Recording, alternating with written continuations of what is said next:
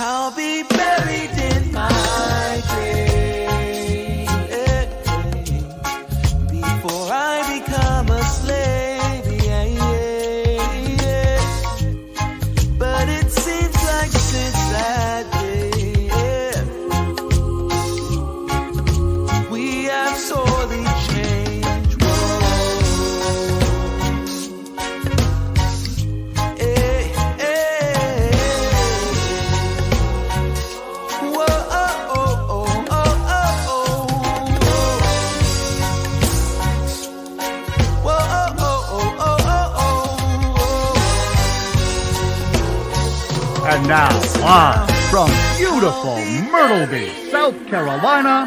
you're watching My Fellow Americans with your host, Spike Cohen.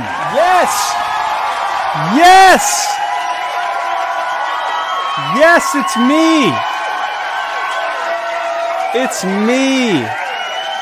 Keep clapping! Clap to fight against the dark psychic force of collectivized hatred. How would we know you were against the dark psychic force of collectivized hatred if you didn't keep clapping? Welcome to my fellow Americans. I am literally Spike Cohen. I am so happy to be here with you tonight, and I'm extremely happy to be live with you on YouTube. They tried to take us down. Uh, they tried to take down our ability to live stream, but we fought them and won. We don't know how. We're not sure how we won, but we did win. Uh, and now we're coming to you live on YouTube. Google zero, Muddied Waters Media one. I wield tremendous power in these hands. Uh, this is a Muddied Waters Media production. Check us out on Facebook, on YouTube, on Instagram, on Anchor, on Twitter, Periscope, iTunes, Google Play, anywhere on the internet that you would expect to see something like this. We will almost assuredly be there. Check us out everywhere. Like us, follow us, hit us with five star reviews. If you if there's a bell to hit, on YouTube, there's a bell. Hit bells. If there's any bell, hit the bell if applicable. Um, and be sure to share this right now. The last thing I want is for you, any of your closest loved ones, to miss a roughly hour long libertarian anarchist podcast on a Wednesday evening. So be sure to share this. Give the gift of Spike Cohen today. Kids love it. This program is brought to you by Anchor FM. Uh, I will be plugging that later, roughly halfway through this program, probably at a very inappropriate moment. Uh, the intro and outro music to this and every episode of My Fellow Americans is from the amazing and talented Mr. Joe Davi. That's J O D A V I. Check him out on Facebook, on SoundCloud. On SoundCloud, go to joedavimusic.bandcamp.com. Buy his entire discography. It's like 15 bucks. You'll be so happy. I'd like to thank Kroger for this delicious purified drinking water that I drink on this in most episodes. Not all episodes, but most episodes of My Fellow Americans. Bulavanaka. Shout out to Tehran Turks' mom and him. Guys, my guest tonight is an absolute, absolutely amazing human being. She has been very active in the liberty movement, a libertarian household name, if you will. If you can picture a libertarian household, uh, she would be a name in it. For 15 years now, she is currently running for the Libertarian Party nomination to be the next president of the United States. Uh, her platform is absolutely remarkable. I am so excited to have her on. Without further ado, my fellow Americans, please join me in welcoming to the show Madam Future President Kim Ruff. Kim, thank you so much for coming. Thank you so much for having me on. I'm really Sorry, excited. I've been laughing in the background during your intro. No, I know I was trying to keep it straight while I was hearing you like laughing the whole time. So I appreciate that. But I'm not going to say that I was that I'm jealous that you were on Matt's show, The Writer's Block, first before mine. I am going to say that as soon as you guys signed off, I was in your DMs uh, requesting that you be on my show, and also that I cried a little. So in my DMs, actually, which is I first that's what. I, yeah, it was like uh, crying emojis. Would you like to be on my show? And you're like, sure. Oh, he seems pathetic. Okay. I I guess so. So thank you, thank you for buying my my my uh my desperate person shtick. It worked for my wife too, so it's just it's been a good thing. I've had a good run with it, so thank you. And uh, guys, be, guys, be sure to comment with your with your thoughts and questions, and Kim and I will tell you if you are right or wrong. Now, Kim, this is your first time on the show, and uh, whenever I have a guest on for the first time, the first question I always ask is, what brought you to libertarianism? Uh, would you say it was kind of an aha moment or a gradual evolution? Tell, tell us about that. I think in my case, it was more of a gradual evolution. It was Okay. a conflation of factors. I was raised a Republican. We live in Arizona, and so that's very much a, a Barry Goldwater Republican state. Right. And so I kind of came from that bent, very much of the free market mindset.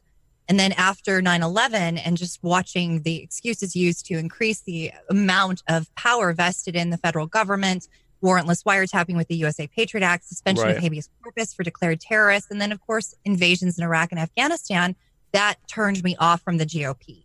The additional factor that had a huge impact on me is GLBT rights. Um, one of the gigs that I had for about a decade was I wrote movie reviews for a local gay magazine, an Oh, okay. entertainment magazine. okay. So a lot of my friends are in the community and having seen just the institution of social programs to penalize homosexuals, it really that was another thing that really turned me off in the GOP.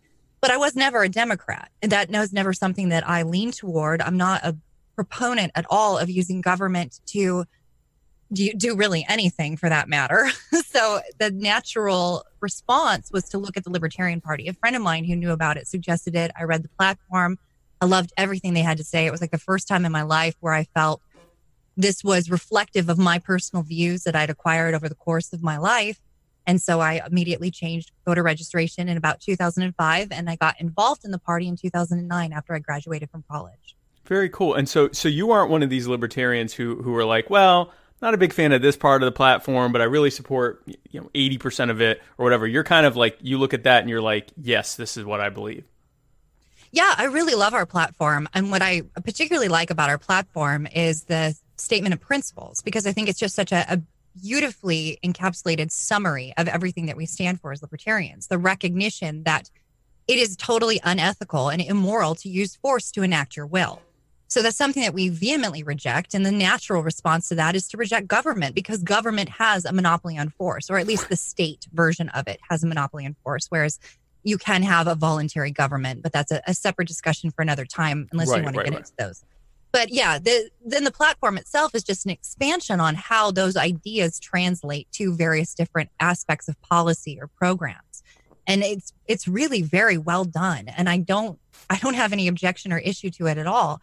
In fact, I love the fact that we just added another plank to it where we talked about sex work now. Yeah, finally. the sex It's work something plank, that we've yeah. been talking about for a very long time. I'm glad that now our national platform has a plank specifically talking about how that is totally acceptable. We don't have any issue with it, and there's no reason for government to penalize people for engaging in that.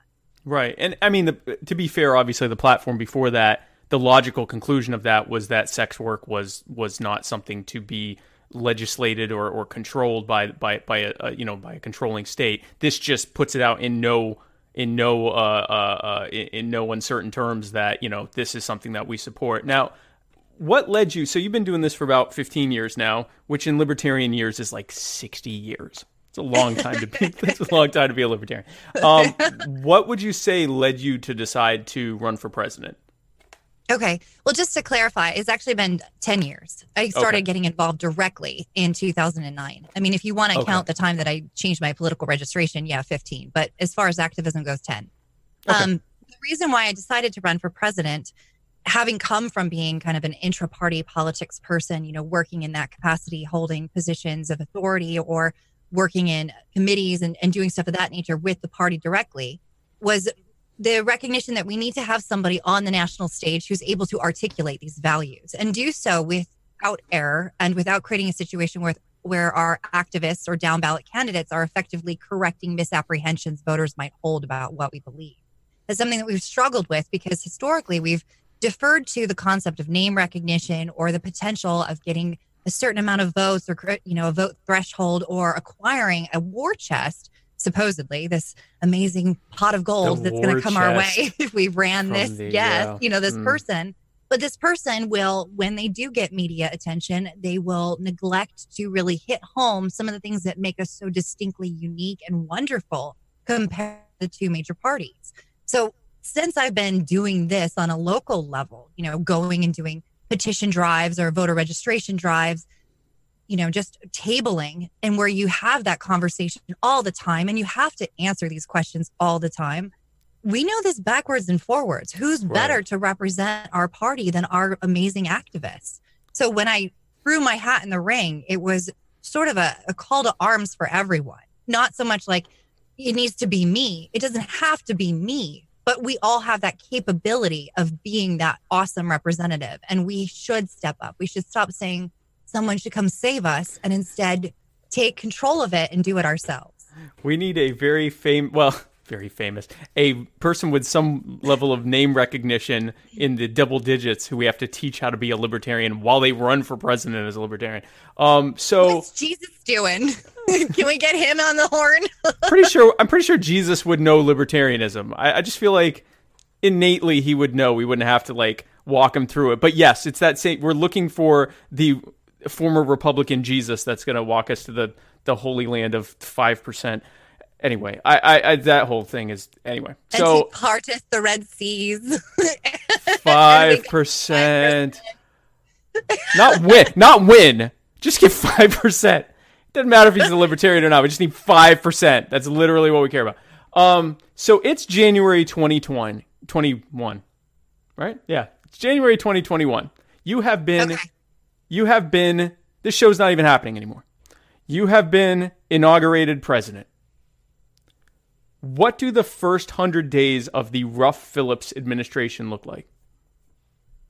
Well, to uh, to give a little hat tip to my friend and one of our, our campaign members, Craig Bowden, he wanted me to make sure that I was explicit in saying that the first three or four days will be spent dealing with parties and calling dignitaries and foreign heads of state and saying, hey, thanks, and how's it going? so he wanted to make sure that I was clear about that. Like, there's going to be some administrative stuff first. Right. But right, as far right. as the first 100 days, the big things that we are really trying to hit home is that we're vehemently, passionately anti war.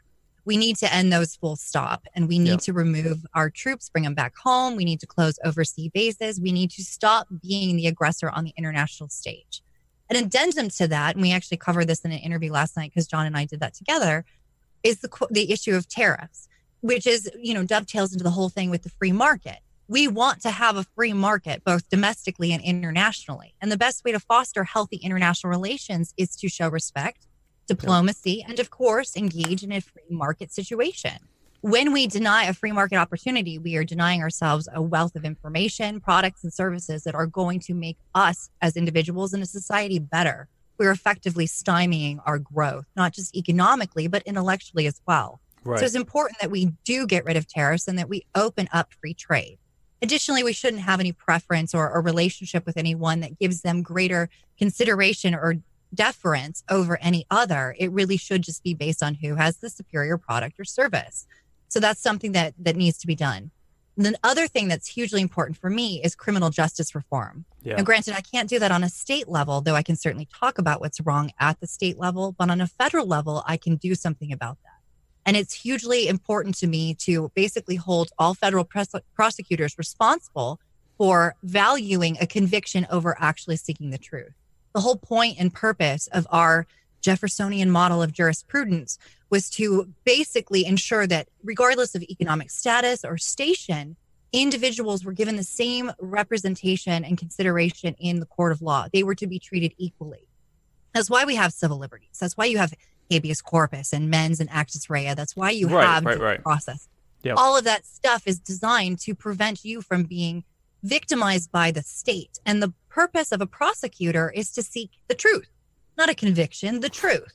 That's their job. But obviously, when they are rewarded for conviction rates, when they're right. rewarded for, you know, when police are rewarded for arresting people and prosecutors are rewarded for putting people in jail, then there is no incentive to find the truth. There's only incentive to continue to enact harm. So that's something that really needs to be brought to light. And that means that people who have committed no real crime, and this means like there's no victim. Right. We have a whole bunch of laws that say you're a criminal for doing all sorts of things, but a Every law day, not, yeah. Yep. Right. But that law is not necessarily indicative of an actual crime. A crime is where there's a victim. If you choose to smoke a joint, who are you harming? No one. I mean, I suppose some people could make the argument that you're harming yourself, but they're going to put you in prison to teach you a lesson because you're harming yourself. That's absurd. If you your eat body, too, you're right. If you eat too many carbs, you're harming yourself. Like, where is the line that we draw that if you know if you're doing you know X Y Z, but th- you know you can harm yourself up to this point. up to this point, we care so much about you, we're going to put you in a cage to keep you from harming yourself. That'll fix it. That's right. It's okay for you to drink beer, but my God, if you have a big gulp, you're going in the slammer. if you have, like, if you, if you, you can have two beers. If you have four beers, you're out of here. No, it's That's right. and, and and and like you said, the, the system right now, we, we talk about presumption of innocence, and yet because it's a, I guess, merit based system or a points based system, the entire system is predicated on you have to get as many, if you're a police officer, as many arrests as possible. If you're a prosecutor, you have to get as many prosecutions as possible, and or as many convictions as possible. And the problem is that assumes that everyone that gets in front of you is guilty, and you just have to adjudicate them into being guilty. You have to process them to guilt, and that's how we end up with the system we have now. So I I was very interested in reading your. You have some very bold positions, ending all the current wars, uh, essentially opening the borders and, and, and giving amnesty to, the, to peaceful people that are here already illegally, uh, pardoning all felons of victimless cl- crimes. You said that Titanic was not a good movie. Uh, that was very bold. Um, and uh, by the way, you made Matt's day with that because that's a big that's a big chip he has on his shoulder since like 1998 or whenever that came out. That that was a terrible Yeah. movie. And I don't recall. I mean, did we get into the weeds on that one? Because I have so. m- I went to school for film. I want to let you know this. Like before I got my degrees in communication poli sci, I have an associate's in applied science and motion picture television. And then I think I spent a solid decade pretending I was Martin Scorsese and just watching movies back to back to back. right, So there's a whole period of time where I never went on dates. But the point is, who needs dates? You have Yeah. American film. Who, right? They interrupt anyway. They want to talk about themselves. I'm trying to watch the movie. But exactly. yeah, the when the when Titanic came out, I was in high school. And at the time, and I'm just ashamed to admit it, like this is the lowest point in time in my life. And if this is the worst thing I ever did, I guess I'm doing okay. I came home and I sobbed for the love of Jack and Rose. I did. My little Oh, girlish wow. teeny heart Oh sobbed wow. for them. And mind you, I was a goth in high school. That's not okay. like we don't sob, we're dead. You're dead inside. But then as you get older and you watch more movies and you see it, you're like, oh my God, this is just pap.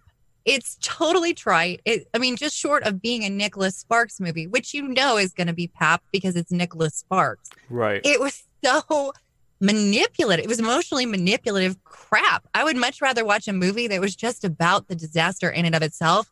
Who gives a who cares about these people? I just want to know about the disaster and what happened after that.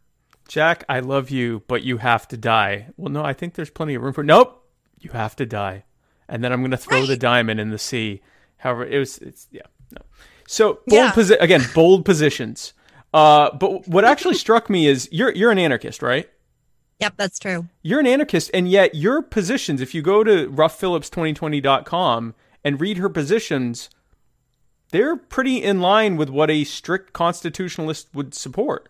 Like uh, uh, the ones that have given up their, you know, fear of foreigners and things like that, and actually read the Constitution and seen where it actually limits the powers that are supposed to limit the powers of government too. This would be in my mind, as a former constitutionalist and, and now recovering uh, a Spoonerist, uh, I I I I would read that. The old me would have read that and been like, "Yeah, that's pretty good." Is was that an intentional thing, or is this just your sort of the your, your mechanism for achieving statelessness is using the plain language in the Constitution of saying we really need to limit government first and then going from there? It's a couple of things. The reason why we're doing this is twofold. I mean, one, it is a step toward ultimately a stateless society, but it's also, you know, in that conversation is a recognition that our culture has been indoctrinated into a mindset that at worst, government is still a necessary evil. So we have sort of the society of people who've never truly understand have never experienced freedom. We, you know, we talk about it in jingoistic terms during Right. Independence Day or whatever. We invoke nationalistic or traditionalistic sentiments, but Yes. nobody's actually tasted what truly freedom is. So we have to combat that mentality. Additionally, we use government as basically a cure for all of our existential crises. Like I feel bad about some event happening. So I'm going to turn to my elected representative to do something about it because I'm proxy. too overworked. Yeah. Right. I'm too overworked. I'm Yep. too overtaxed. I'm too overtired. I can't do anything about it. But it makes me feel a little bit better about the terrible things because somebody's doing something somewhere. Exactly. So that's kind of where we're at culturally. So what we wanted to do when we crafted our platform is we wanted to talk about these things only within as a, as sort of a first step. Like this is what we're going to do in this these parameters so that we can actually have people see what truly having a constitutional republic as it was designed was supposed to be. That's step 1. Taste a little bit of freedom, feels good. Let's get some more, right? But the other aspect of it is, is because self ownership and personal responsibility are a huge aspect of the whole libertarian philosophy. What we felt was important was to be able to say, yes, we are seeking the highest executive office in the land. This is true. However, we're going to create constraints on what we can and cannot do. And we're going to use this mold as indicia of our pledge to you that we are not going to go outside of these lanes because personal responsibility and self ownership is hugely important. And you need to be able to trust that I will not go beyond this. People need to have that trust again. I'm not saying you should trust necessarily politicians, but if you are electing somebody to represent you in government, you need to be able to trust that they are going to do what they say they're going to do within the parameters of that office.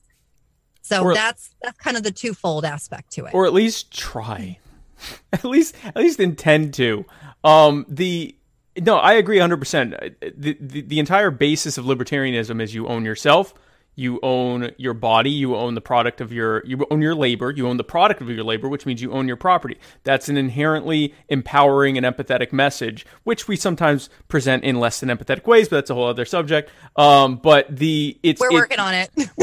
you know, we have our moments, but um, someone described it as LPD, libertarian personality disorder, and um, and and it, it, it's it's a real thing. Um, but you know, we have this great message, and you're right. You use the the the constitutional framework that, and it also presents the narrative that when we get elected and we swear to uphold my constitution, we'll actually do it as opposed to the other parties who use that as like you said like a jingoistic you know oh the constitution which is like this uh, abstract term they use to refer to whatever it is they decide they want to do. So no i agree uh, 100% on that. Now while i have you here will you sign on to the uh, muddied waters media platform which is really just one thing that we want to see a legalization of recreational plutonium I love how you just went right back to my screen. Like, will you or will you not yeah, and then do the hand clasp where you're like, uh, where's the heat lamp? Uh, legalization or decriminalization? Which would you prefer? I, I, I decriminalization because I don't want them to tax my nukes. There you go. I don't want Yes. regulation and taxing of my nukes. So you support you support decriminalization of, of our of my of my of my recreational McNukes? Yeah, well, technically, what you're asking is, do I support decrim- decriminalization of you owning something that you mined out of the earth? It's not technically a nuclear weapon until you're able to split the atom. But yes, I support your right to take from your property what you mined and do with it what thou wilt, uh, provided, of course, you do not harm others. Right. Which is a big one with that. That would be a big one with Yeah, thermonuclear weapons. Sadly, I lost all of mine uh, in a tragic um, nuclear boating Boating. accident. uh, nuclear submarine accident it was terrible. Um, So that's were- how that underwater volcano occurred. I wasn't going to say anything, but you know, I may or may not have been near Japan in 2011. But um, Was So, it okay. a submarine that sank, perchance? I've said enough. I've said enough. Bottom line is, I I don't have them anymore. It's very very sad. Um, so this is this is an interesting uh, question I have, which is why I wrote it. Um, like me, you're against you're against all taxation. Um, short of ending the state and all taxes, which ideally is what we'd like. What would you consider as a as a secondary step? So like when people talk about all these different types of taxes, what do you consider to be the quote unquote ideal tax as we're working towards, you know, not having any? Oh my goodness. I, um, it, it's a good question. I wrote it. but but yeah but i actually I, I always find it a little bit frustrating getting asked this question because you're effectively asking would you prefer to be vaginally raped or anally raped? Like it's still rape. You're Yeah. still being negatively impacted. They're both terrible things. It doesn't make it slightly less worse because Right. it's in your preferred orifice, you know? So I realize that's like the most classless way of explaining this, but I think this show is kind of asking me to make some jokes, so I'm going to do it. But but but that's that's really the problem inherent in that question is that it's Right. saying like would you prefer something terrible over something terrible? Something no, I else that's neither. terrible. Okay. Right. Like I have no desire to replace a bad concept with another bad concept, even if we feel that it might be slightly less worse. Rather, what I'd like to do is chip away at that bad concept until it's completely gone. I'd rather just get rid of and slowly roll back in whatever capacity we can the existing tax system, not replace it with something else. Okay. Note to self: stop advocating for value added anal tax. Okay. So, um, it's a shortcoming of mine. Um, so obviously the you got your wife. Good girl.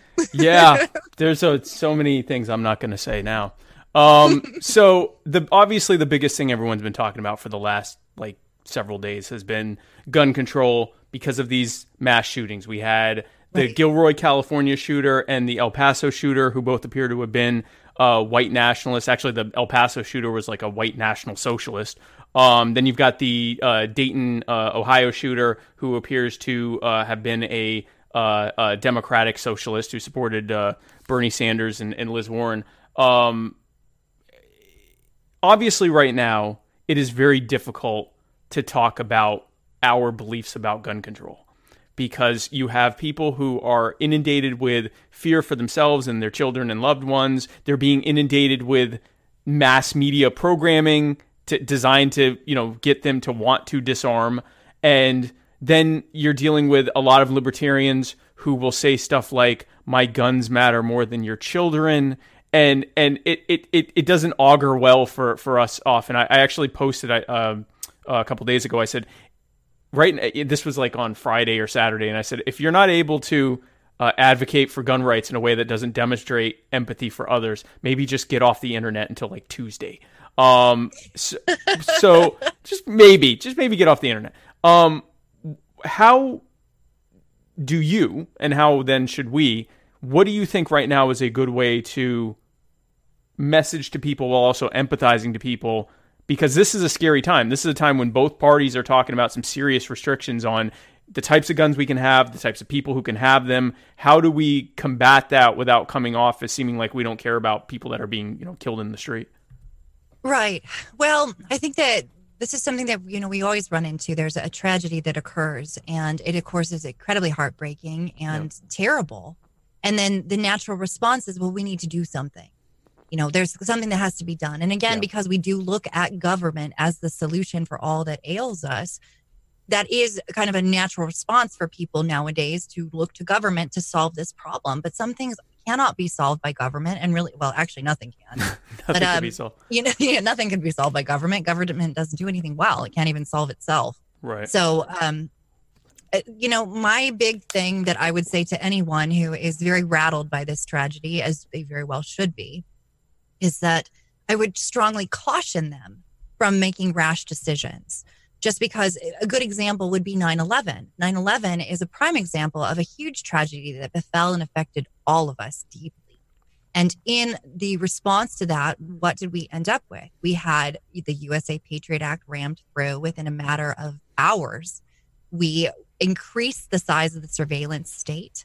We increased the scope of the federal government at the expense of our civil liberties. And we started to engage in more warfare, which right now we're currently in Afghanistan longer than we were in Vietnam. And all of that is a knee jerk response to fear. We have to stop allowing fear to dictate to us what we should do. Instead, we need to take pause, you know, permit ourselves as a nation and as individuals to grieve. We should absolutely take time to feel our feelings and grieve because it's a horrendous thing and, and it is heartbreaking. yeah, absolutely. But we also should allow those feelings to be dealt with in a constructive, healthy way before we ever turn around and try and make something of it. Because I think that the solutions we would create would end up being effectively a immediate feel good moment that has that comes at the extraordinary expense of everyone else's natural rights. Yeah. So that's my caution to anyone with respect to this. And it doesn't change my opinion on gun control. I am vehemently opposed to gun control because I think that it's important for people to defend themselves. And I think events like this really drive home the point how critical it is that we have that direct capability ourselves because we cannot expect our first responders to be there and stop something like that right that minute. It would mitigate the loss of life if people had access to means of self defense and if we actually were able to do so. So that's that's kind of where we're at and and that's sort of my feeling on it. You know, take do feel bad because it is horrible and yep. take time to feel bad, grieve but don't do anything until you've had an opportunity to truly think about it and the long-term consequences of the decisions you make here on out.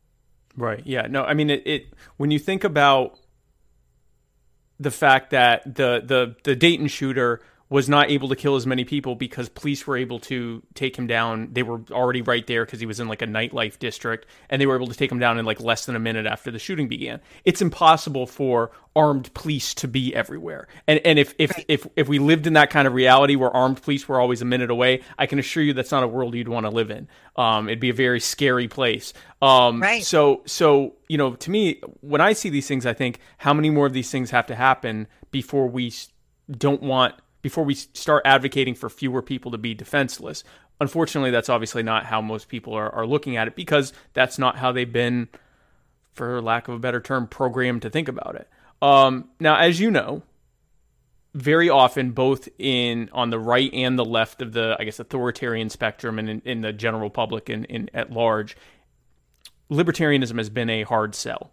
Uh, often, uh, the the the message of liberty at time has been a hard sell.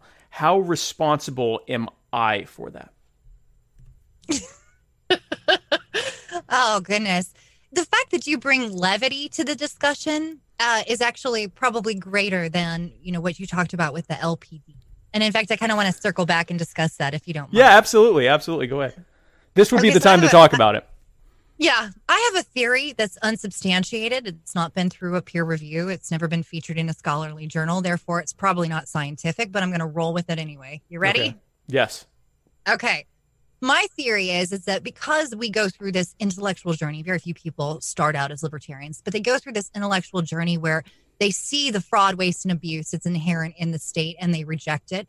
And they come to this point where they realize, oh my goodness, we are living in effectively a soft tyranny and it's not going to get better. It's this right. creeping totalitarianism and it's terrifying, particularly if you have children. Mm-hmm. Because then you're like, well, if it's bad for me now, how horrible is it going to be for them there? So there's this moral imperative we feel as libertarians to do something about it we're terrified, we're scared, we want to make our world a better place. And even though ideally we would probably live by ourselves and not really communicate with anybody, because at the end of it, we want to be left alone to left do alone. what we will. Yep. Um, we are feel like we're effectively forced into getting into politics, which we despise, to do something about these things that terrify us.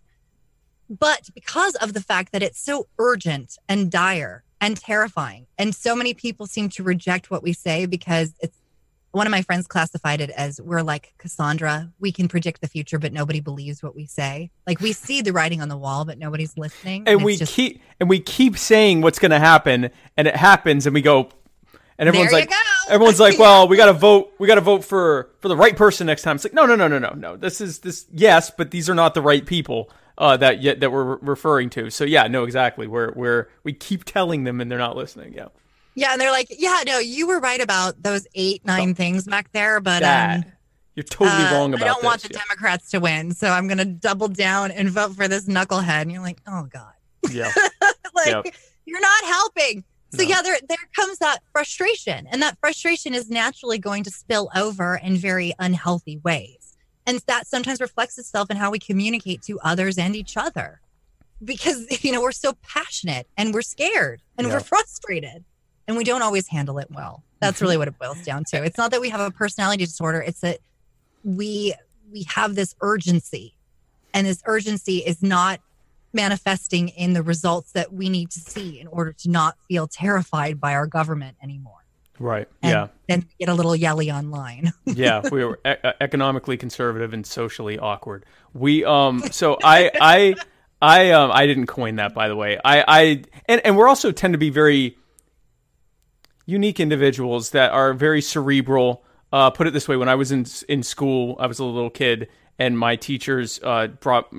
I was a disciplinary problem. This was in the late '80s, and my uh, my teachers brought my my my parents in and said, uh, "Mr. and Mrs. Cohen, um, we believe that your son is retarded."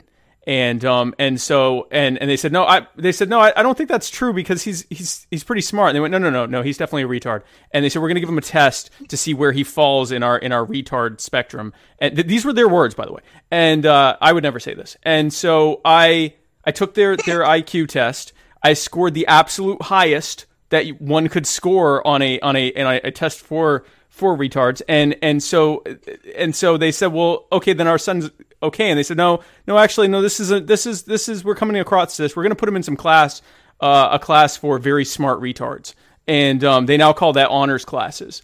Um, and so this is a party uh, for what my teachers um, would have called very smart retards. And and and and, and the, the, the problem is if we want to get outside of that this sort of knitting circle of intellectualism we've created, we have to make connections that a lot of us just really don't want to make with normal people and and uh, and and make those connections to actually grow it into a movement that can affect change. Um, so no, I'm I'm right there with you, but um, I have no good segue for this. Uh, but it is time for me to talk about Anchor. Uh, hey guys, are you thinking of making a podcast? Well, I hope you are, because if you are, Anchor is the easiest way to make a podcast. Anchor gives you everything you need in one place for free, which you can use right from your phone or computer. They have creation tools, you see, that allow you to record and edit your podcast so it sounds great. Uh, they'll distribute your podcast for you so it can be heard everywhere Spotify, Apple Podcasts, Google Podcasts, and many more. Now, get this you can easily make money from your podcast, as we do, with no minimum listenership. That is incredible. That's actually that is actually very incredible. Um, so if you're thinking of making a podcast, be sure to download the Anchor app or go to anchor.fm to get started today and let us know. And if like unless your content is horrifying, we'll pro- we'll we'll we'll subscribe to you if you subscribe to us. But like don't be Nazis or something. Like be something like something we could we could sign off on. Um, speaking of podcasting, your husband is uh, Johnny Adams, better known as Johnny Rocket. That's right he is one of the people when I started this podcast, I'm like, I hope my show's as good as Johnny Rockets, although he's got that really cool, like kind of gritty voice, whereas I sound like the token Jewish news anchor on your local program. Um, but now, did you guys meet in the Liberty Movement, or how did, how did that happen? Yeah, we actually met because of his podcast. Um, oh, okay. Yeah, he was the first person to interview me after I announced. Oh, wow. So yeah, that's how I met him. And then we just had such a, a, stitch on the radio that we kept talking afterward, and the rest is history. Oh, so y'all just got married? Yeah, in April. Oh, oh, oh. Wait, how long have you been running for president? Since July of last year. Oh, wow. So you're oh, okay. That's when I started my show. I was so enveloped in my show for the per- first few months, I didn't even because I, I think I first heard of of you running earlier this year. So that's very interesting. So I have a question, which is very I, I wrote it, which is why it's good. Um, a lot of my viewers, I need a better segue than that. Um, but a, a lot of my viewers and listeners are anarchists like us, many of whom believe that voting is violence and that therefore we shouldn't vote. Um, which is can you know you're an anarchist like me. It's it's a compelling message. What is your what is your message to them? Well, I pretty much am the reason why I am involved in politics, notwithstanding the fact that I do want to affect change, and I this is the vehicle by which I do it, is that I recognize that we have a defensive aspect to us being involved in politics, and we should look at voting as a matter of being defensive. You know, I, I know that it's not ideal. The system in and of itself is aggressive, and it's based on aggression which is the idea that you as an individual can cast a vote. And if there's a simple majority then whatever will will be applied to everyone equally. Everybody, and that's of course yep. right. So the system in and of itself is flawed because of that. But this is the existing system that we have. And while as much as I would love to say we should opt out, I think things like Ruby Ridge and Waco are illustrative of the fact that that's not really something the government's going to let us do. So you have a choice. You can either opt out of voting and then just deal with whatever that simple majority of those who choose to vote give you, or you can vote defensively. You can vote for a candidate who actually represents what you believe in, or you can run for office yourself. You can vote for Harambe. I mean, that's a defensive measure. What if he actually got all those votes? what? I mean, that's my question. Like, if he actually got it, what are you gonna I do? Would love to. Yeah, what do you, they just trot out Dig a dead gorilla? Dig him up like- and put his put his paw on the Constitution because we voted for this guy. Right. Then- oh man, you know he probably did more good in his brief, sad life than most of the people who've been president have done. So what did he there you- do? What did he do wrong other than pull a kid's pants up after he fell? Nothing. Yeah, he straightened him out, sent him on his way, and they're like, "You got to die." Brushed him Yeah, off and yeah. said, "There you go," and then they then they killed him. It's Yeah, they're so, like, since we can't shoot the parents, we're gonna have to kill the gorilla. that's I just lost sadly everybody's vote, didn't I? no, but no, but that's sadly it's, uh, that is truer than I think any of us want to uh, admit. Uh, we have a comment from Jimmy Mahaney. Uh, who said I uh, was an official messaging director for an LP candidate? There's a line in marketing that people don't buy products, they buy results. But libertarians keep trying to sell the product, which are the policies, not the result of those policies. Uh, we keep winning debates, but have the worst marketing department. And winning debates is a relative term. When we get all the facts right, but everyone there hates us, we won. But did we did we win or did we make a bunch of enemies while demonstrating our correctness to ourselves? Do you mean like how we won in 2016 because we did better than we did in 2012? Like that kind of winning? I I guess so. I you it's a big know, victory so- there. I- This is like the great irony of being libertarian. Like our whole the self ownership and personal responsibility. We we prize a system of meritocracy. We want the most successful people to indeed achieve. You know, the, the folks that have the greatest skills and capabilities to do well. And yet, when it comes to our politics, like our actual performance as a political party, we're like, we did it. it's very participation prize, and it's so sad and weird. Like that's not good, guys. We You showed up. win.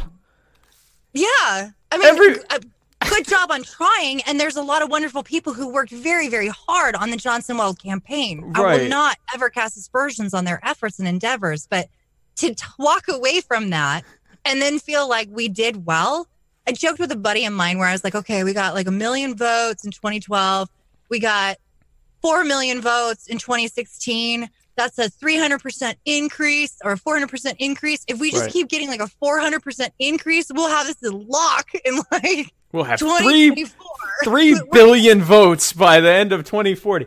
Yeah, no, I mean it, it it's it's it is it's very participation trophy. It's very like world's greatest dad shirt after an election like world's greatest libertarian. We did the best of any libertarian running. And you know, and also we've got a trade war and you know concentration camps on the border. Um Right.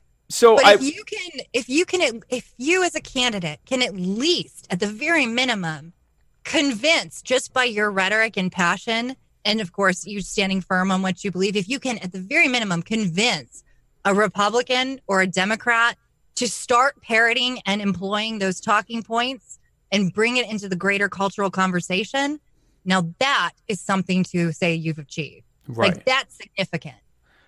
What do you think? I agree with all of that. What do you think this comes from our seeming desire to find the newest failed Republican or former Republican and throw him up on the mantle and say, this is our guy because more people have heard of him than us. And, you know, uh, and, and I have nothing wrong with, I have no problems with uh, Gary Johnson or, or Bob Barr or Justin Amash or whatever. But why, like, what, where do you think this comes from that we are like so worried about a guy who, in this case, probably wouldn't win a primary in his home district because he, you know, bashed the de facto head of his former party?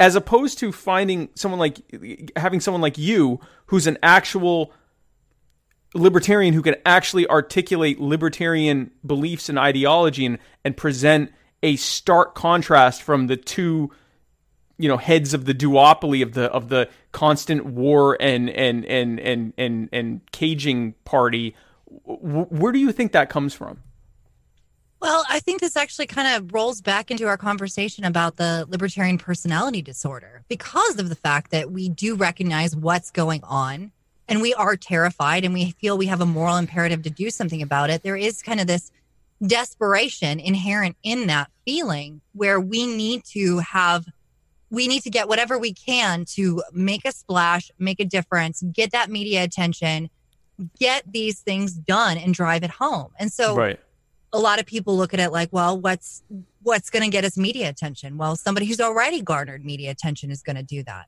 What else is going to be significant or newsworthy? Well, somebody who previously held political office, regardless of the laws that they enacted or how badly they that's did. I mean. Like, so I think that's that's kind of where it comes in. But the problem with that mentality, and this is this is the tough part, because I think that you know we do want to see something significant happen right now Right. So, you know, something's got to change. That's a fact. We don't realize that this is a marathon and not a sprint. All of this is a marathon and not a sprint. We did not get government to this level overnight. And in order to roll it back and to get it truly to a point where we can start talking about, not just talking about, but actually engaging in a stateless society, it's going to take a long time. It's like weight loss, it's a battle of attrition. And knowing that, we need to be able to hunker down and hold out longer. And we have to have people who are legitimately decent standard bearers doing so. Right. Because if we do, if we try to get the immediate results, but at the expense of what we believe, then again, that's another we've achieved nothing. So that's really sort of the problem that we're experiencing. It's not a marathon, it, or it's not a sprint. It is a marathon. But yet, when you think of, I mean, this time in 2015, Donald Trump was polling at like 3%. So a lot of stuff can happen running even in a third party. Obviously, the main point of running for any office, but especially as president, as a libertarian, obviously you want to win. If you do not win, you can do you can at least use earned media to push the message of libertarianism, which 99% of people have not really heard. They've heard of libertarians, but then they see libertarians as, you know, boomer former Republicans who smoke a lot of weed and don't know the capitals of countries that we're bombing and and again, that's not an aspersion against any. That wasn't any. That wasn't anyone. no, no, no. I wasn't saying you. I'm saying like the people that we've been. That wasn't about you.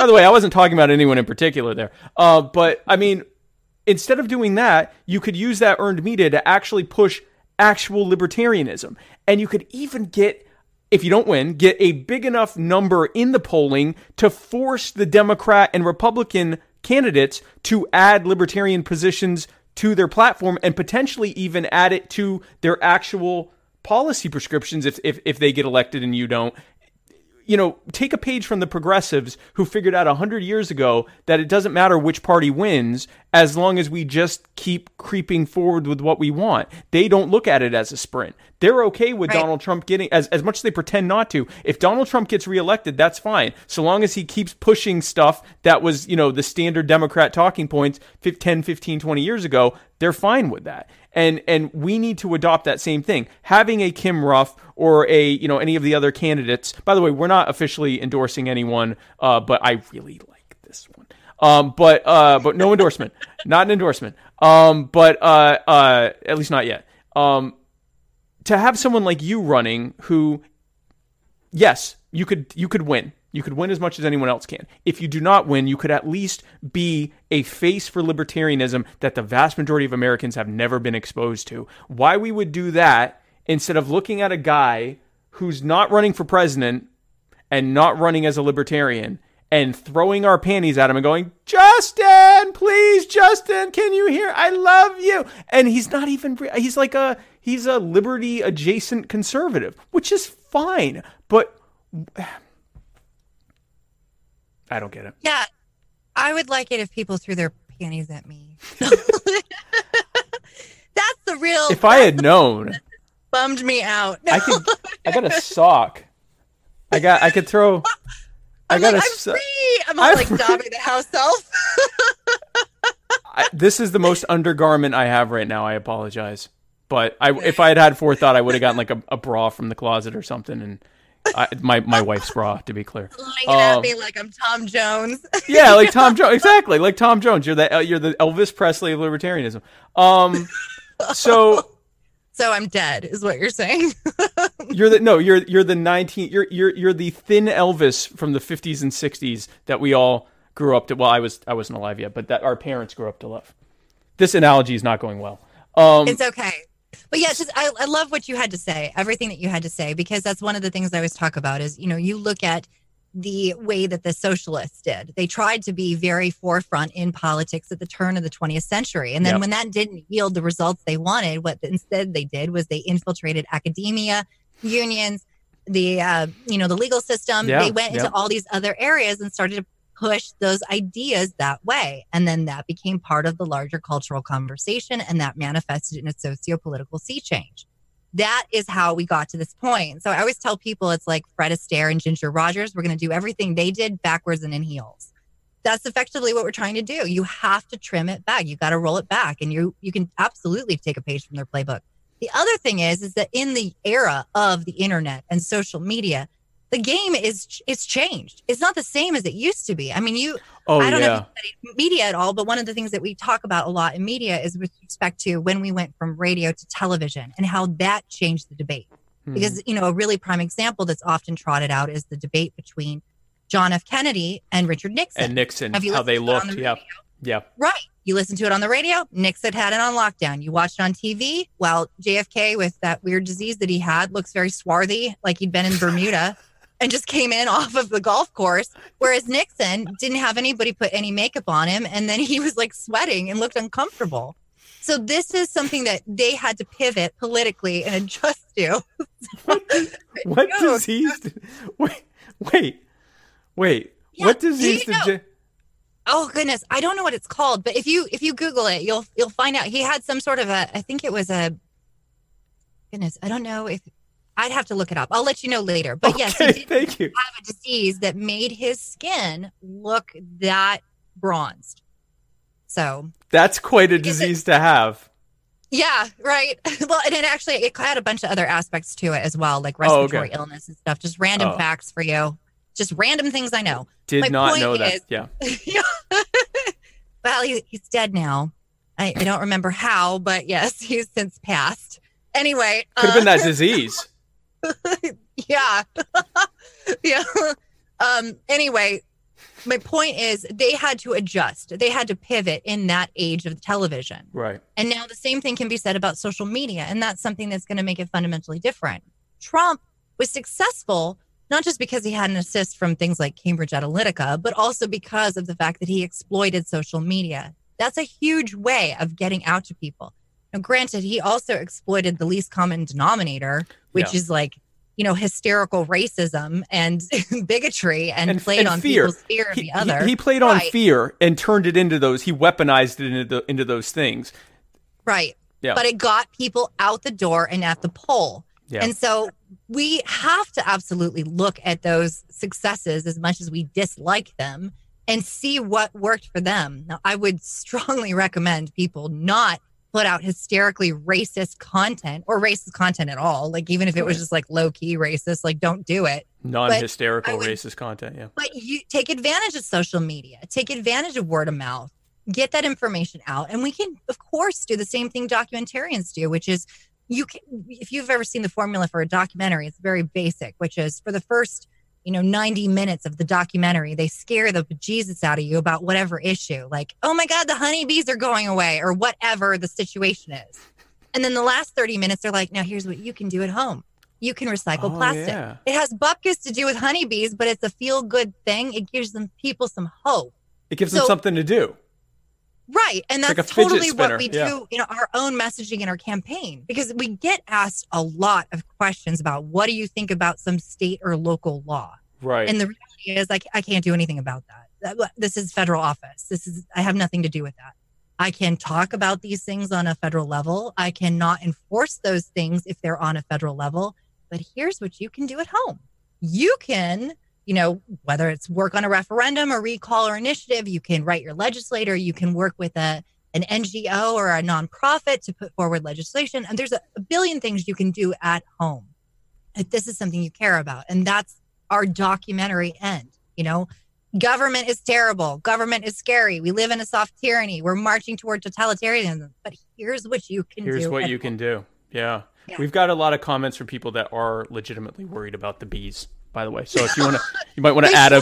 No, you want- really should be because they're yeah. It's actually gotten to sorry, random fact, but because of the fact that honeybees have gone away, we actually are at the point where you have scientists who are going to have to basically go and inseminate. You know, good God, how can I not think of this word? Pollinate, pollinate plants to ensure that they continue to thrive. So it's, it's actually pretty horrible what's going on with the honeybees. It has nothing to do with recycling plastic, though. Coming soon, the um, bee plank of the um, Ruff Phillips uh, campaign. Um, so I have just Our a couple. plan B. if you if you call it that, I will endorse you on our very next episode. Um, if you have a thing called Plan BEE and and it's like a detailed libertarian thing, I can't not endorse you at that point. Right. So, and then plan uh, C is about something maritime related. You should just do a whole thing. Plan D is like, oh, I could go so many places. There's nothing. There's nothing. Um, uh, so, so America Anyway. needs love. America needs love. We're gonna give America that D. And here's what you can do. Um, so I wanted to ask you because I know I've I've got I think about maybe 15, 20 minutes left. Is that correct with you? Yes. Okay. Uh, so I wanted to ask you your opinion. I don't even know if you have an opinion on this. I read what I'm told is a hit piece and watched a little bit of a clip, so I'm not fully sure what was going on. Do you have much of an opinion to give on this uh, Libertarian Party LNC Nick Sarwark seventy-five dollar an hour thing? Like, it, I, I, I've I've gotten so many conflicting reports that I don't even know what to think. Do you really have a strong opinion opinion one way or the other on it? Oh, honey, I have opinions on everything, but out of respect Oh, for I? the people, yeah, I'm like, I got opinions on everything. Um, sure. I mean, I absolutely do have an opinion on it, but out of respect for all the individuals involved and the fact that my running mate is a sitting member of the LNC, as is my husband, I have chosen to abstain from vocalizing any of those opinions because I, I think it's important to keep it separated. Okay, yeah, no problem, no problem. And like I said, we are not really banging the drum one way or the other. I I listened to and read and watched enough where I'm like, yeah, I'm not fully sure what happened here, but I'm I'm not I'm not active enough in the LNC to really you know agitate one way or the other. So I, I I've made I made peace with it. Um, so we have some questions from our followers before we go to our lightning round, which is going to be Ooh. fun. Yeah, lightning round, final my fellow Americans we call it. Um, so uh, a few questions from followers. Uh, number one, what would you say are the three worst things that Trump has done uh, while in office? If you had to pick the Oh, first, the top three. Three worst things. There's just so many. um, It's a cornucopia of bad things. Yeah. Yeah, there's just yeah, a melange of terrible things. I used a French word. That's, I'm not sure if it's correct. That's classy. it still it sounded classy, if nothing else. It sounded classy. Uh, I would say one of the things that really stands out in my mind, and actually I've, I've discussed this a couple times because when we were discussing the Mueller report, um, you know, when we, this whole conversation was happening on social media and beyond, a lot of people were saying, well, he needs to be impeached. And in the case of the Mueller report, that whole thing says that, okay, there may not have been a crime, but he may have obstructed our ability to investigate this non crime. That's Right. not an impeachable offense. However, if you do want to impeach the president, what you could do is go after him for continuing the unconstitutional war in Yemen. That's a totally impeachable offense. That's Right. a good one. Yeah. Of course, in order to do that, you would also have to go after Obama because he's the one who started it. So that's something that is incredibly horrible that he's done is continuing to per- perpetuate this war. In fact, we have, I think, nine active wars if you include advisors and drone strikes going Right. on currently, Yeah. not just Afghanistan and Iran. So, yeah, I would say those are, are terrible things that he's done. The saber rattling BS that was going on with Iran was incredibly irresponsible. I think Yeah. that was a, an awful thing that he was doing. Now, all of us, of course, who are barely, you know, vaguely well versed on foreign history recognize the fact that things like the Gulf of Tonkin and the Lusitania and other events have been, you know, either they didn't happen at all or they did happen, but the extent to which was greatly overblown in order to justify warfare. And it's just from a libertarian's perspective, it's just so superficially obvious what's going on that you're like, how is anybody like thinking this is a real thing? Boats being attacked in gulfs. Like it, it, it's just their standard go-to. It's like uh, uh, Cards Against Humanity. They throw out boats being attacked in gulfs, and then you know go on. So okay. yeah, like Mad Libs. I like that. Yeah, it's a. But they just keep thing. they just keep using the same Mad Lib for like the last 120 years. Uh, boats being attacked in gulfs. We have to do it now. So yeah, this is it's so true. I mean, because it's not really something that's substantiated. You know, you if you have a land conflict, you know, if, if somebody drops a bomb, there's obviously going to be fallout. You know, you have things to substantiate evidence to prove that. But in, a case of, you know, something happened on the seas, that's a little bit more difficult to to do a post a post event and, and try and find that evidence. So exactly. that I thought yeah. was highly irresponsible of him to to allow that to occur. The other aspect that I would say that is really irresponsible of him is is enacting all these tariffs, and you can see that negatively impacting people just on your day to day. I was just saying last night that when we were in Massachusetts, I'd gone out to lunch with my campaign director, and the our waiter told us if you want avocado, it's going to cost you like five dollars for an avocado, because um, just because of tariffs, it's so much more difficult to get these things imported. Right. Now that's a very very small example, and I can extrapolate how that affects manufacturing because that's the industry I work in. But because of tariffs, we have a situation where we can't get the goods or services that we want. We have other countries that are being punitive with us and trying to negatively impact our industries. And of course, we're preventing us from growing economically because whether we like it or not, the idea of buy American, only use American is a myth at this point, and we're an international economy. So that is another thing that's just I, I'm a I'm flabbergasted by that one. On some of his political stuff, I'm like, well, he's not a politician. Maybe he just doesn't know where his office ends and you know the rest of the world begins but on the stuff that regards business i'm like how irresponsible like yeah. how did, were you ever successful and if you look at his track record his successes are largely built on bankruptcy restructuring and then doing it again with a handout so right. no he's yeah he's not a bad person per se. I don't think that he's an evil incarnate, but he's no. done quite a lot of really illogical, harmful things. Okay. Um, do you find the labeling of the migrant detention detention facilities on the border as concentration camps to be an accurate label? Yes.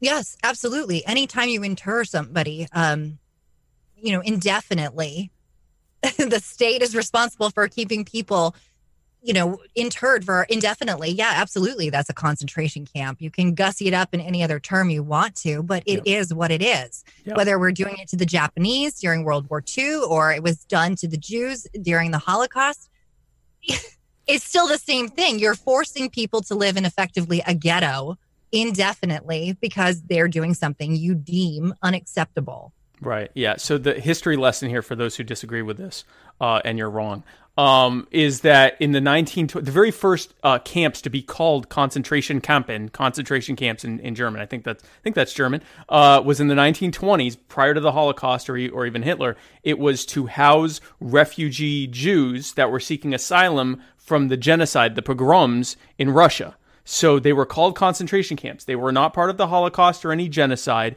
They were there to basically create tough conditions for refugees to deter them from coming which is exactly what's happening on the southern border right now. So it is a very. I just want to get your opinion on that before telling you the correct opinion. Um, do you consider yourself a feminist? These are interesting questions for my my followers.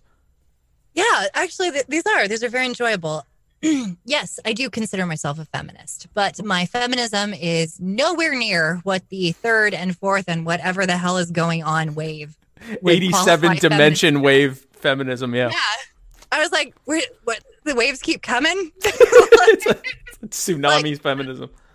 Yeah, my the way that I classify my feminism is strictly a matter of recognizing that women, just like every other individual, are endowed with the natural rights to life, liberty, and justly acquired property. Property, property being defined as your body and the fruits of your labor. Right. And you have every right to do with it as you see fit, provided, of course, you don't infringe on the rights of others. That is something that, you know, regardless of gender or sex or religion or creed or any other aspect that could subdivide us, we are all endowed with these natural rights. So as a feminist, my perspective is, is that, you know, just because uh, we're women doesn't mean we should be denied the same amount of respect for those natural rights. If somebody infringes on them, they should be held as equally accountable were it done to a man. And if we violate somebody's rights, we should be held equally accountable as were we a man. So that's really where my feminism is, is, is legitimate equality. And to be clear on equality, because this is something that's oftentimes misunderstood, there's two types of equality there's negative equality, you know, that concept of equality of opportunity. And then there's equality of outcome, which would be the positive equality, one Right. where society somehow has this duty to provide these things for you, ensure that you all end up with the same thing. Now, I reject equality of outcome. I prefer, like, the only equality that's acceptable to me as a feminist is equality of opportunity, which is I should be able to achieve to the extent of my capabilities, my knowledge, skills, and abilities Right. and not have any sort of limitations to those. In the same token, though, I should not have any handicaps afforded me or handouts or assists. Like I should be able to do it based strictly on my own merit. And if Right. I'm good at what I do, I should be rewarded, measure it to that. And that's something I'll negotiate with my business, you know, the business owner. And if I'm not good at it, then I shouldn't have that opportunity. It's that Right. simple. Yeah. So, Right. and, and I think a lot of women actually do feel that way because there's something very frustrating about those kind of equal opportunity laws that are put forward to give women effectively, you know, like Title IX or whatever. They give us that handicap, that leg up, and that hand out.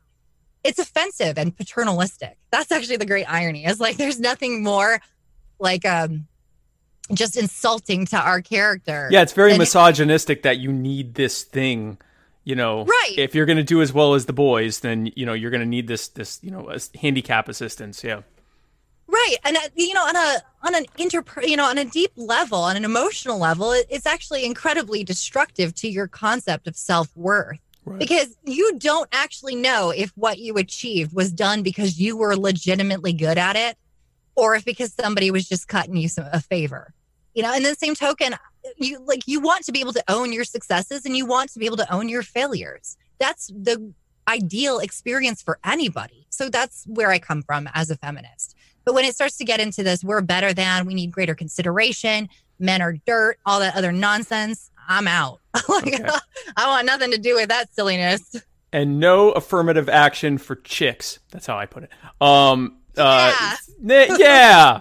Ruff Kim, uh, Ruff Phillips 2020. So we got a lot of uh, uh, comments from people, you know, like all outraged about the whole avocado thing. That you know, what? Let, let's make something clear. Something like half of all the goods that you as an American consume uh, are either imported from Mexico or contain at least one uh, component that was imported from Mexico. Uh, and I think if you add things that are made with things that have components that are imported from Mexico, the number goes up even higher. Oh, yeah. It is impossible in the economy that we live in, in the world, the the, the, the, the, quality of life we've created for ourselves, to expect to get well priced, easily available goods and services across the entire spectrum of goods and, goods and services within the 48 states and Alaska and Hawaii. And especially when you're looking at your immediate neighbors like Mexico, Canada, the Caribbean, and then, yes, also China, uh, it, it's impossible not to need them for that. And if you really want to not need them for that or need them less, then you push for deregulation within our domestic market so that, so that our, our small businesses and manufacturers aren't priced out of the market. Anyway, that's a whole, that I could do a whole episode about that. I have one. I, go no, ahead. I, I absolutely love that because this is something that's very interesting. And, you know, in and amongst the many things that are of interest to me, just generally, industrial farming is, a, is something that's of interest to me. So I've watched a lot of documentaries, read a lot of books about it. One of the things is, is that we, because of the fact that we have that supermarket and we are very divorced from our food, we have been taught to expect to have certain foods year round all the time. Right. You know, oranges, citrus only really is edible in wintertime. And you know like peaches are summertime. That's like these are there are times where these things are seasonally available. But because we have an international economy we're able to have people on the other side of the equator send us stuff that's blooming for their seasons so Right. that we do have that luxury of eating all these things that we want to eat year round. So unless you're getting you want to get really really comfortable with only eating with the seasons in your backyard. And believe you me, as somebody who lives in Arizona where we have caliche soil and you can't grow hardly anything, Exactly. I'm not interested in it. So, Yeah. you know, you want to have that variability and dynamism in your diet, then yeah, absolutely you want to have an international economy. Right. So, final question. I, I agree 100%. Final question from the follower, and then we're going to go to final, my fellow Americans. Um, do you believe Antifa is a terrorist organization? These were some compelling questions, by the way, to my followers. I, I appreciate your, your questions. Goodness, this is like the second time I've been asked this. And I'm like, Oh, really? okay yeah and it's, it's funny because i'm like there's nothing i can do about that as, as somebody running for president um well i think any group that engages in violent acts against others strictly because of a difference in ideology um, as opposed to a matter of self-defense could definitely qualify thusly. But in order to label them thusly i have to say that they would be treated that way in the criminal justice system. And Right. i don't know that that's appropriate. I would much rather it be on a individual by individual case by case basis. So if there's a person who happens to be a member of antifa and then does some violence against another then they should absolutely be held accountable for that. Right. but antifa as a whole just like neo-nazis as a whole. Yes you can have crazy ass ideas. That's fine. That's the reality about living in a world with some modicum of freedom. Yep. but if it manifests in you harming other people then you as an individual need to be held accountable. So that's kind of where i'm on that. And i don't think that it's fair to say that just because this is a, a hate group or a terrorist group or any other label you want to assign to it that their violence is somehow worse than were the same violence perpetrated by just some blow Joe Blow for whatever reason. right. Like it murder is murder is murder regardless. assault putting is assault is assault. Yeah. Yeah. Right. So it doesn't Right. make it somehow worse because it was Antifa. It's just it's murder, you Right. know? That, Murder's that makes bad. sense. Yeah, yeah, absolutely. Yeah, no, it, it kind of it's the same thing as like hate crime legislation. Crimes of violence are are if it's done because you hate the person or because you didn't want them in your way or because you wanted their shoes and you wanted to take their sh- like you've committed a crime. You've you've harmed someone. That's what matters, not your intent behind it. But I so no, I agree. And also the hypocrisy of us, you know, talking about you know individuals uh, using violence for political aims when that's the entire basis of the state. But that's a whole other subject. Um, Yeah. So this that's a that's that's okay because they wear nice uniforms. exactly. If you know Antifa if you, if you really want to get on your game you got to you got to write on on on fancy looking brown sheets of paper and you got to get some nice badges and stuff. And make it make it look nice. Make it look legit. Like some some epaulets, you know? yeah exactly yeah get some get some get the different badges and make sure everyone has the same uniformity and everything. Th- then we'll be getting somewhere. So this is final my fellow americans which i literally just started calling that now.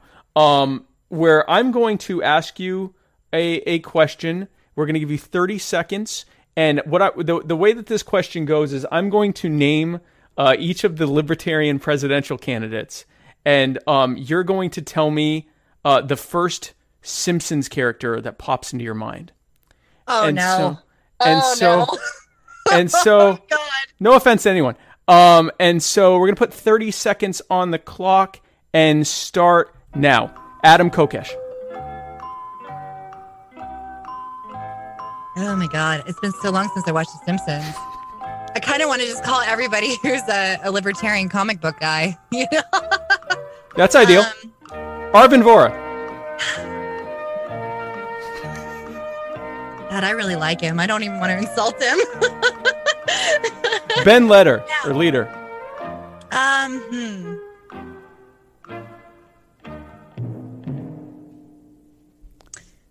Goodness. So I guess to some extent, I would say maybe Bart Simpson because he likes to. He's a bit of a rebel and he says incendiary things. I, I actually, I tend to agree with that. The answer we actually had here. Get my Oh, you do have answers. Oh, good. An answer Okay. is They're all comic book guy. Um, Is that what you wrote? Yeah. we'll we'll Well, say that's what I, we'll, we'll say, we'll say that's what I wrote. I actually I just want to get your opinion on who which Simpsons character you are. oh goodness. Sometimes I feel like Marge Simpson. or, you know, where I'm like, guys, stop fighting. Although I do a really mean Ralph Wiggum, so maybe to some extent I'm him, where I'm like, I'm helping. I'm helping. I would not of of that group. Uh, I would not call you the Ralph Wiggums, but but but fair enough. My Um, cat's breath smells like cat food. I'm in danger. Um, so The children are right to laugh at you, Ralph. Those things wouldn't cut butter. I love that I do show. love him. He's like one of my favorite characters. so no, I I actually like. Go, no, go ahead. I was gonna say, I think I actually talked with Matt about this, where I was saying that um, I always think of that band performance where they're like on saxophone, Lisa Simpson, on triangle, Martin Prince, and with a flute up his nose, Ralph Wiggum, and then he's like, "Mm-hmm," and his dad's like, "That's some fine fluting, boy." That's the libertarian debate. Is everyone with flutes up their nose? Yeah, That is funny. Um, so I I had a friend who uh she she was devastated over the weekend. She used one of those internet things that asked her what her fa- what Flintstone character she was, and it told her she was Peggy Slaghoople, which I don't even know. Peggy Slaghoople, which is flag hoople. I don't know who that is. I'm not sure that that's a real character, but that has been. She was sure she was Betty Rubble, and she was not. She was Peggy Slaghoople.